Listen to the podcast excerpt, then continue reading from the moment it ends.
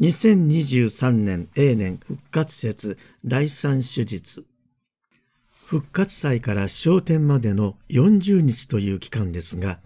聖書では40日または40年というように40という数字には特別な意味があります。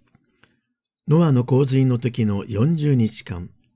モーゼがシナイ山で神から立法を与えられるまでの40日、イスラエルの荒野での40年の放浪生活、ダビデやソロモンの知性が40年、イエスの荒野の誘惑が40日でした。これらを総合してみると、それは何かを試される期間、訓練の期間、あるいは新しいことへの準備の期間と言えます。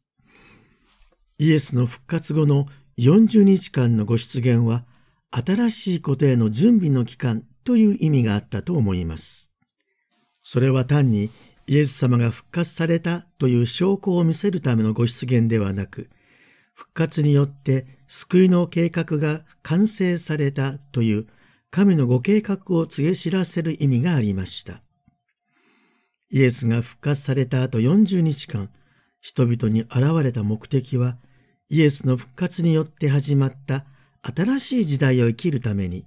弟子たちの古い理解の枠を破ることだったと言っても過言ではありません。すでにイエスの受難と復活を通して、神のご計画についての弟子たちの理解、具体的には弟子たちが描いていたメシアの考え方は破れかけていましたが、それを決定づけるために、復活された主は、弟子たちの一人一人に直々に正しい理解の仕方を教える必要があったのだと思います。主の昇天の後、約束の精霊が降臨する時まで、マグダラのマリアをはじめ、エマオの弟子たち、ペトロやトマス、そして他の弟子たちにも、その準備の期間としてのイエスの直々の手ほどきがあったのだと思います。そこで今日は、エマオの弟子にイエスが現れた物語を見てみましょう。エルサレムから11キロほど離れたところにあるエマオという田舎の村に、失望し、落胆して帰っていく二人の弟子たちがいました。その弟子たちにイエスは寄り添うように現れたのです。二人はイエスであることに気づきませんでした。イエスの十字架を目撃し、望みを絶たれ、恐れと絶望に包まれていた二人は、旅人の姿として現れたイエスに気がつかなかったのです。イエスは暗い顔つきの二人に近づき、二人が議論していた話について質問しながら、その固い閉ざされた心に寄り添い、温かい眼差しを向けられます。イエスは弟子たちの状態をもちろんご存知でした。そして聖書の言葉でイエスの十字架の死の意味を解き明かし、彼らの失意を少しずつ変えてゆき、心を燃え立たせます。エルサレムで起こった一連の出来事はすべて聖書。もちろんこれは旧約聖書のことですが、聖書に予言されていることを解き明かされました。イエスのご出現の意味はここにあります。つまり、聖書に書かれていること、特にイエスすなわちメッシャについて書かれていることを悟らせることでした。エマオの村に着いた時、弟子たちがイエスに一緒にお泊まりくださいと無理に頼まなかったとしたら、自分たちに聖書のことを語ってくれたお方がイエスだとはわからなかったかもしれません。ところが、二人の弟子は食卓の席でイエスがパンを取って祝福し、裂いて彼らに渡された時に目が開かれ、イエスだと分かったのでした。しかも彼らはイエスが聖書を説明してくださった時も、すでに心が燃えていたことに気づいたのです。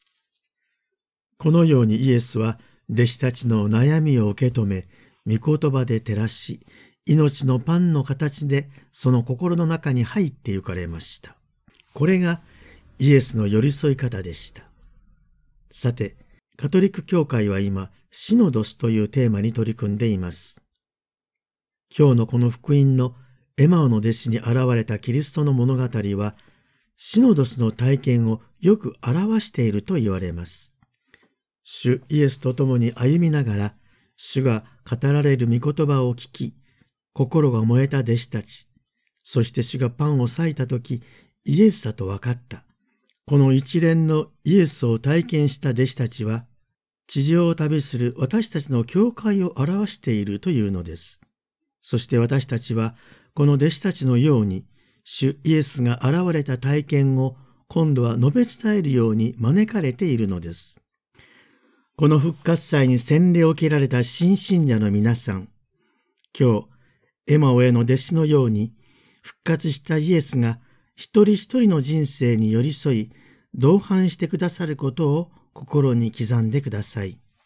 どのような信仰の危機の時も、孤独で疑いを抱く時も、復活された主が共にいて一緒に歩んでくださいます。私たちは主の復活の意味が完全に分かっている必要はありませんが、一人一人に寄り添ってくださる主に心を開くことが肝心です。主の慰めと励ましを受け、自分が変えられることを受け入れるのです。そして、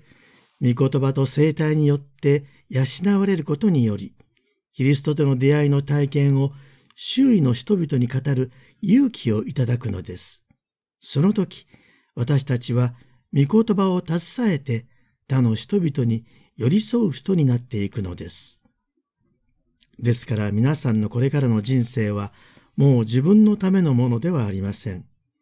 神の愛を信じてキリストと共に愛のために生きていくのです。自分のことだけを考えるのではなく、周囲の人、社会の苦しんでいる人、弱い立場の人のことを最優先にして考え、行動するとき、皆さんはシノダリティを実践していることになるのです。周りにいる絶望と悲しみの中にいる人々に向かって口先だけではなく自分たちの愛と希望の生き方で生きる希望と力を与えてくださる神を証しするのです。ところで教皇フランシスコは霊的同伴について話された時こう言われました。現代はコミュニケーションの時代と言われるが他人の生活には好奇心という関心はあっても本当に他人と交わろうとはしないと。確かに、スマホなど便利なものを持っていても、愛の心で人と交わるためにうまく使いこなしていないかもしれませんね。京都教区の今年の年頭書簡は、私のシノダリティを作ろうというタイトルです。私たちキリスト者が日々の生活の中で自分の人生で体験した信仰の喜びを新しい熱意を持って積極的に他の人々に告げていくとき、ライフスタイルとして共に歩むというシノダリティを身につけていくのだと思います。エマオの弟子に寄り添われたイエスのように、私たちも誰かにとって神がそばにいることが信じられるようなそんな励ましを与えることができるのです。主は私たちの心を燃え立たせてくださるのですから。